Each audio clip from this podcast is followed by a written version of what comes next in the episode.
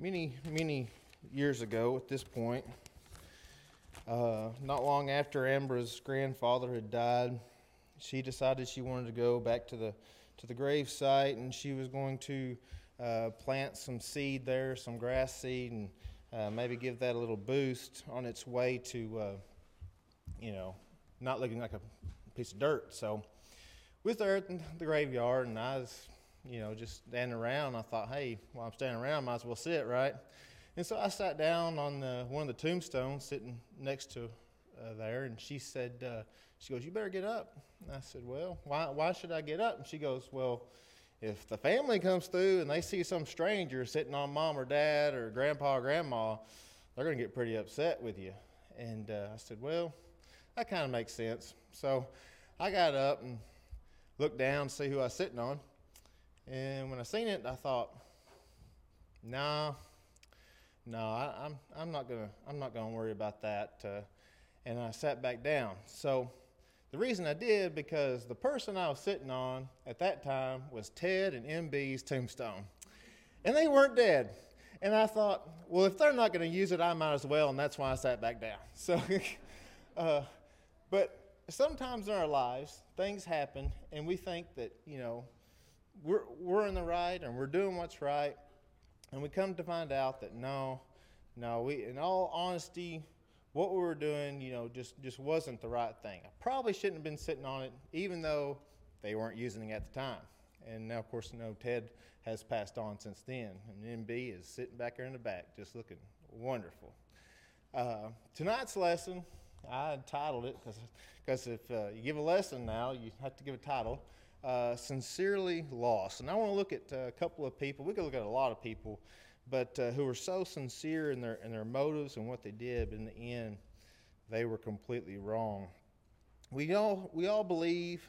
I think across the board, no matter pretty much what religion you're at, we all believe that uh, the Lord or God or whoever's God you serve, as long as you obey them, that you automatically get to go to heaven.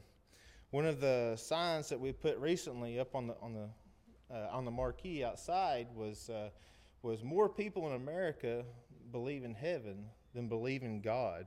Uh, everyone seems to believe that they're going to heaven, even though they don't put a lot of effort into religion or uh, to studying God's word, and and we try to we try to focus on that uh, heavily here at Center Grove, especially when our teachers are over here in the Bible classes going through the Bible, and, and we try to walk them through that. And as they learn, we learn as well. But nowhere else, other than religion, do people have the belief that uh, that whatever you do will be okay as long as you do it with a sincere heart. Um, a lot of people have that belief with religion. John's lesson this morning talked about how postmodernism uh, everyone's opinion is, is good enough for them. Um, you can go back and look over that, but uh, can't think of any other circumstance other than religion where it's whatever you believe and, and that's okay. Uh, that's going to be okay with God. Uh, tonight, uh, we are going to start the, with a character in the or a person in the Old Testament. I won't say character; he's a real, real person um, very sincere uh, in what he did, but uh, in the end, it's going to cost him. Uh, we're going to start in 1 Kings chapter, chapter 12, verses 25, starting at verse 25 there. And it says, Then Jeroboam, he built Shechem in the mountains of Ephraim and dwelt there. And also he went out from there and, and built Penuel and Jeroboam said in his heart, Now the kingdom may return to the house of David. If these people go up to offer sacrifices in the house of the Lord at Jerusalem, then the heart of his people will turn back to their Lord, Rehoboam, king of Judah, and they will kill me and go back to Rehoboam, king of Judah. Therefore the king asked advice. He made two calves of gold and said to the people, It is too much for you to go up to Jerusalem. Here are your gods, O Israel, which brought you up from the land of Egypt. And he set upon he set up one in Bethel, and the other he put in Dan. Now, this thing became a sin, for the people went to worship before the one as, as far as Dan. He made shrines on the high places, and he made priests from every class of people who were not the sons of Levi. Jeroboam ordained a feast on the fifteenth day of the eighth month, like the feast that was in Judah. Offered sacrifices on the altar, so he did at Bethel, sacrificing to the calves that he had made. And at Bethel he installed the priests of the high places which he had made. So he made offerings on the altar which he had made at Bethel on the fifteenth day of the eighth month, in the month which he had devised in his own heart. And he ordained a feast for the children of Israel and offered sacrifices on the altar in the burnt incense. A little bit of reading there, but what happened was as the two kingdoms split up, the northern kingdom and the southern kingdom split up, Jeroboam and all of his little wisdom said, No, I can't have all of these people making that trek back down, back down to Jerusalem because if they do, they will fall back in love with the priests, they'll listen to them, they'll start worshiping again, they'll listen to Rehoboam, which is the king of the southern kingdom. They're in Judah, and I just can't give up this power that I just now got. So he devised a plan. I will set up my own temples, my own uh, items of worship, these golden calves. I'll put not one, but two places that the people can go to worship to. And I will just make it so easy for everyone that they won't want to leave my kingdom and go to another kingdom. Then he also uh, made this feast on the 15th day of the eighth month, like we read about, like they, were wor- like they were worshiping in Judah. He made his own feast as well. So, as king, he changed the place of worship, he changed the object of worship, he changed the leaders of worship, and he changed the time of worship. So if you were wanting change, he was your king. He was going to give you everything you wanted just as long as you stayed there. The problem was he had no authority to do any of that. And God looked down and he saw all the changes that were made and he became very upset. So we see in chapter 13, God sends a young messenger, or we call him a young messenger anyway, uh, sends him down to give the king what God thinks about all these changes. And it says there, um, Behold, the man of God went from Judah to Bethel by the word of the Lord, and Jeroboam stood by the altar to burn incense. Well, Jeroboam wasn't a Levite. He didn't have the right to be the priest. He wasn't allowed to do the incense burning or, or be at that altar or have uh, command over that It says in verse 2 there, then he cried out against the altar by the word of the Lord and said, O altar, altar, thus says the Lord, Behold, a child, Josiah by name, shall be born to the house of David, and on you he shall sacrifice the priests of the high places who burnt incense on you, and men's bones shall be burned on you. And he gave a sign the same day, saying, This is the sign which the Lord has spoken. Surely the altar shall split apart, and the ashes on it shall be poured out. Well, obviously, this made Jeroboam very angry because this is his altar that he's built, his golden calf, uh, his high priest. This is his domain. And who is this person that's come and told him that he's going to lose his kingdom to a man he's never heard of before? that all these dead bones are going to be poured out, uh, all these bad things are going to be happening. So he gets angry, and uh, says in verse 4 So it came to pass when King Jeroboam heard the saying of the man of God who cried out against the altar in Bethel that he stretched out his hand from the altar, saying, Arrest him. And then his hand, which he stretched out toward him, withered, so that he could not pull it back to himself. You know, it's Halloween. I'm going to put a little horror story in here. Jeroboam gets angry. He tells the guards to arrest the man that come in there. When he reached out his hand to say arrest him, his hand withered up. And, and many of y'all have seen uh, some form of that. Uh, if you've been around uh, maybe somebody who's had a stroke, maybe somebody who's had an accident, uh, you've seen problems with the hands. Uh, once, when I worked uh, at the place down here in, in Jackson County, I worked with a guy who only had one good hand. This other hand was just a shriveled up ball. But he took that one hand and he could work twice as hard as any normal man just because he had had it since a young age and he could grab a hole, even though he didn't have fingers, he would use his other hand. One hand looked like a, you know, a bodybuilder, a lifter, because it was that power hand that he's been using to do all this work, and his other scrawny hand. But he used them both. But Jeroboam, when that hand uh, withered up, what did he do? Well, he he said, "Oh no, this is bad." So in verse verse uh, uh, six, there he says. Um, and the king answered and said to the man of God, Please entreat the favor of the Lord your God and pray for me that my hand may be restored to me. And so the messenger, he did likewise like he had asked. So the, the man of God, he, he um, prayed to God or he, he burned incense or he did something to plead to God to restore this hand back to the king.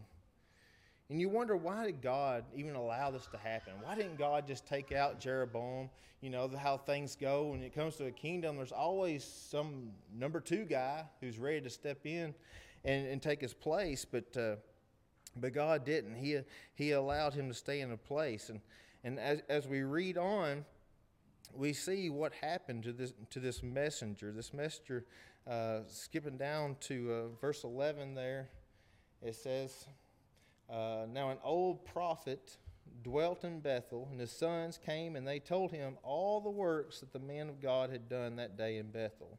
They also told their father the words which he had spoken to the king. And their father said to them, Which way did he go? For his sons had seen the way in which the man of God went, who came from Judah. And so, what happened was all the events of the day had taken place. Some of the men uh, that were there at the temple come home and they told their father, who was an older prophet, all the things that had happened. And he got all excited because he's like, you know, a, a messenger, a prophet of God. I want to go see this person. So he asked his sons, he said, Where did he go? And, and, the, and the son said, uh, well, he left left this way. So he hitched up his donkey and, and he starts heading out and he's he's running towards him. And I, at this point, I think his sincerity was a hundred percent that of God's. That he all he wanted to do at this point was go and speak to a man of God because he's living in a kingdom that doesn't worship God uh, correctly at all. And on his way, he has these thoughts of what he's going to do when he gets there, and I think is just uh, he wants to, you know, be friends, be friends with this other messenger. But th- things don't go uh, quite as as planned. Uh, it says in verse 16 and uh, he had asked him to come to his house. He had asked him to come to eat. Verse 16, he said, The young messenger said, I cannot return with you, nor go in with you, neither can I eat bread, nor drink water with you in this place. For I have been told by the word of the Lord, You shall not eat bread, nor drink water there, nor return by going the way you came. The man of God, he, does exactly everything that God tells him to do. He, God says, when you go and you tell the king the things that you're doing, I want you to leave. I want you to go uh, leave from a different way. I don't want you to stop and eat or drink. You just leave. And he did exactly what God told him to do. But the older prophet, for whatever reason, that was not good enough for him he was going to have this meal. He was going to bring him back to his house. Maybe he wanted to look good in front of his friends. Maybe it was a popularity thing. For whatever reason, in verse 18, he said to him, I too am a prophet as you are. And an angel spoke to me by the word of the Lord, saying, Bring him back with you to your house, that he may eat bread and drink water.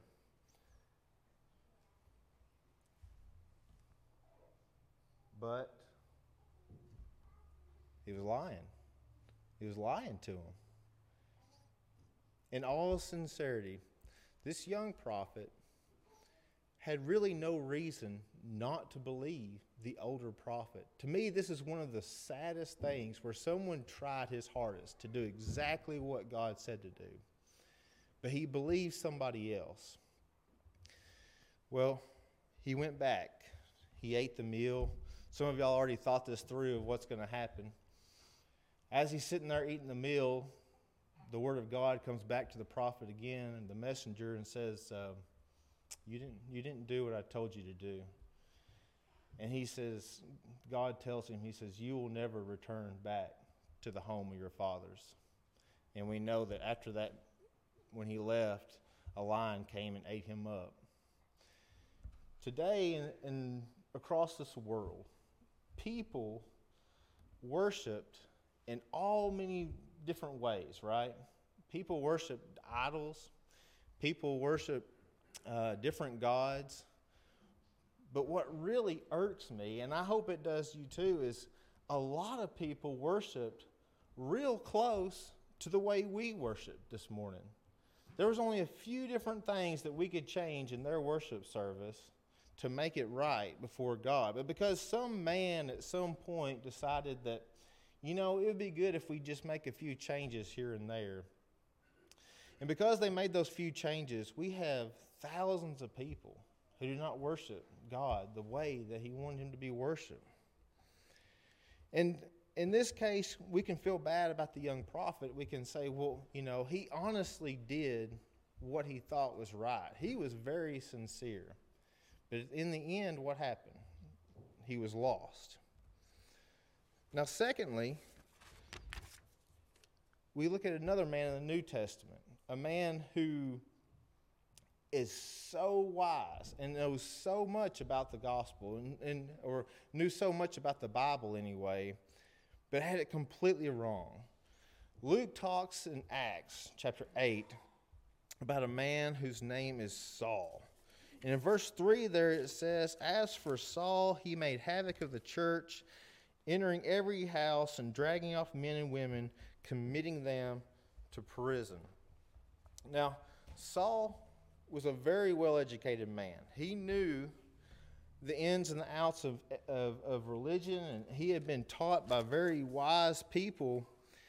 But his idea of religion is God is only going to love me if I go out and I get as many Jews as possible, if I get them thrown in jail, if I get them arrested, if they can be killed. This is what Saul's whole life consisted of was to destroy the church with every power with all of his being one of the most hated men in the area of Jerusalem is Saul. But he, and he was so sincere in all of his goals. He put every effort he had, even to the point that where most people would not have gone to the uh, degree or, or to the extent that he did to punish the Lord's church. Using every ounce that he had in his body, that's what he did. All in the name of the Lord. He didn't show any favoritism. Men, women, children, all were uh, it is in his grasp to go. He would drag them into the court system. He would send them away. And when you come down in chapter 9, if we skip down to verse 1, it says, Then Saul, still breathing threats and murder against the disciples of the Lord, went to the high priest, and he asked letters from him to the synagogues of Damascus, so that if he found any who were of the way, whether men or women, he might bring them bound into Jerusalem. Saul, breathing out threatenings, the slaughter against the disciples of the Lord, he went to the to the high priest Gamaliel, if I'm saying that correctly, uh, that's kind of like Saul's boss. He says, I have all of these letters that you've given me, all of these things that I can hand and have people arrested for being a Christian.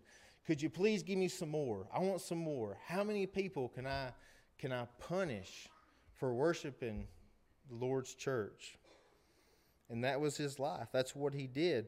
And he said, I'm, he tells him, I'm going, I'm going to Damascus and I'm going to round a bunch of them up. Very sincere. But what changed? We see here in verses 3 through 6, it says, As he journeyed, he came near Damascus, and suddenly a light shone around him from heaven. Then he fell to the ground. He heard a voice saying to him, Saul, Saul, why are you persecuting me? And he said, Who are you, Lord? And the Lord said, I am Jesus, whom you are persecuting. It is hard for you to kick against the goads. So he, trembling and astonished, said, Lord, what do you want me to do? Then the Lord said to him, Arise and go into the city, and you will be told what you must do. Notice there in verse 6, him standing there talking to Jesus. Jesus already said who he was, and he says specifically, What do you want me to do? And Jesus says, Go into the city, and I will tell you what you must do. He goes he goes on, verse 8 and 9 says, uh, Saul arose from the ground with his, his eyes uh, were opened. He saw no one, but they led him by the hand and brought him into Damascus. And he was there three days without sight. He neither ate nor drank. We don't doubt one bit on Saul's sincerity, on, on what he thought he was doing was right what he was doing was for God. When he stops on the road to Damascus and God strikes him blind, God speaks to him, and God says, I will tell you what you must do once you go into the city. And so he goes on, he goes in the city. We know from the story that uh, he tells Ananias to go and, and to find Saul. He tells him exactly where Saul is, where you will find him. Uh, we know that he was he didn't eat, he didn't drink for three days. I don't understand how anyone comes up with this theory that Saul became a Christian on that road to Damascus when he says, Who are you, Lord? How do they get to that point when it specifically says later on he will be told? But I can see all kinds of religions this morning that said that when he confessed God on that road to Damascus, that was the point that he was saved. The confession was the salvation point. Um, even this morning, when I was doing the questions with the kids, and uh, I've never really noticed, but one of the questions on the card, and as I was reading it, it said, When did Saul become a Christian? And the answer was, On the road to Damascus. And I said, and I was like, Oh, whoa, whoa.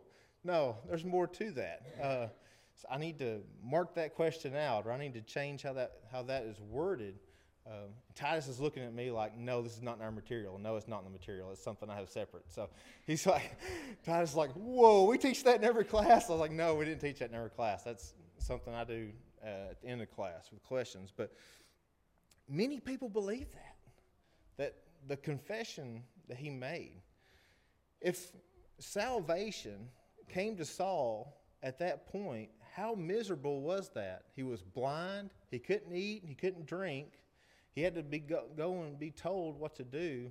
There is no way that salvation came at that point. But today, hundreds of thousands of people were said were told, if you'll say this prayer with me right now, then you will be saved. And then we'll go and we'll tell you what else you need to do after that. Saul was a chosen vessel. Later became Paul.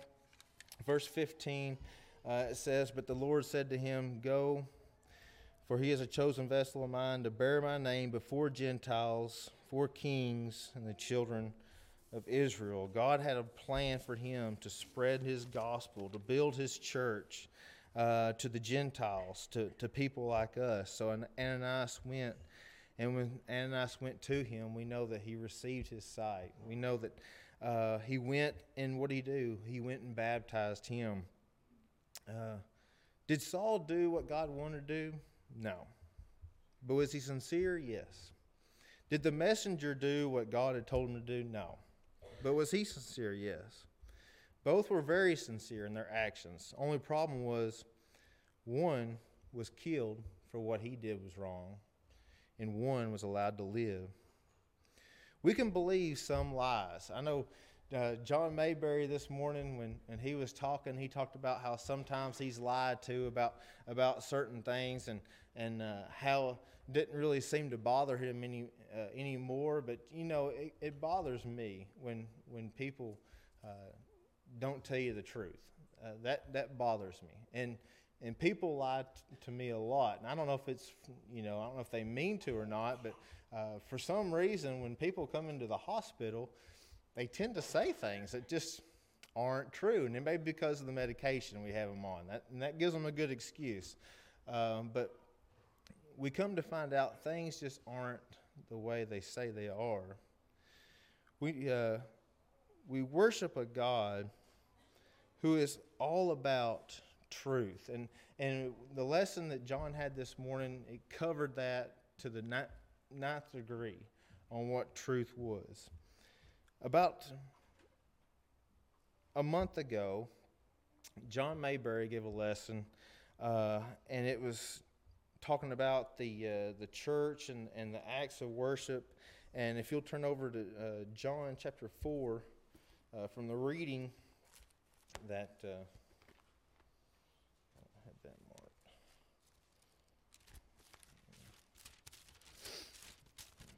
Earlier. John chapter 4, verses 23 and 24.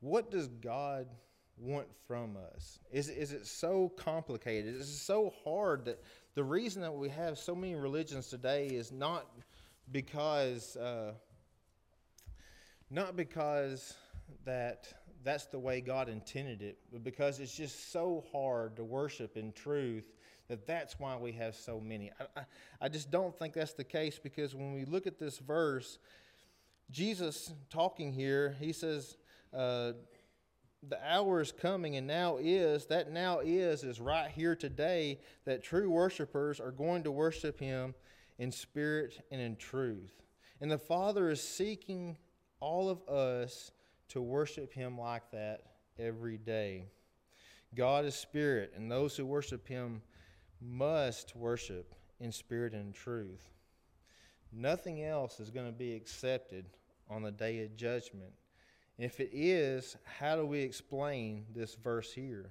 There's only one truth, there's only one God. There's only one word, and that's God's word. And if we don't worship it correctly, what is that going to count for our soul on the day of judgment? We can be sincere 100% in everything that we do, but we're still going to make mistakes, right? We're still going to falter we're still going to sin. We all have sin. That doesn't mean we're going to live in that sin, but that doesn't mean. But it does mean that we are going to have problems in our life to where we will sin. But when it comes to worship, that's one thing that we've got to get it right. Uh, there's no other way around it. No matter how sincere anyone is, if you don't worship correctly, it will not be acceptable to God. And uh, that really bothers me. I, the fact that there's so many people that think they're religious and even act like they're religious and maybe even talk like they're religious. But after you listen to them for a while, you realize that their religion is so far away from the truth that God laid out in this book. Uh, and it's where would you even start? You know, sometimes you, there's no way to start with them because their mind is already made up, and that and that's the problem. Uh, people's heart and hearts get hardened, and, and there's no way to to bring them back. Uh, but tonight, tonight we worship our Lord. Tonight we sang songs. Brother Mike, we've prayed to Him. Uh, we've we've had a, a lesson from His Word. Uh, we're going to have an invitation here. Uh, the invitation uh, is for anyone who has not become a child of God, who wants uh, to be baptized, to, uh, to give their life over to God. it will take more than just a confession if, you, if you want to be right with God.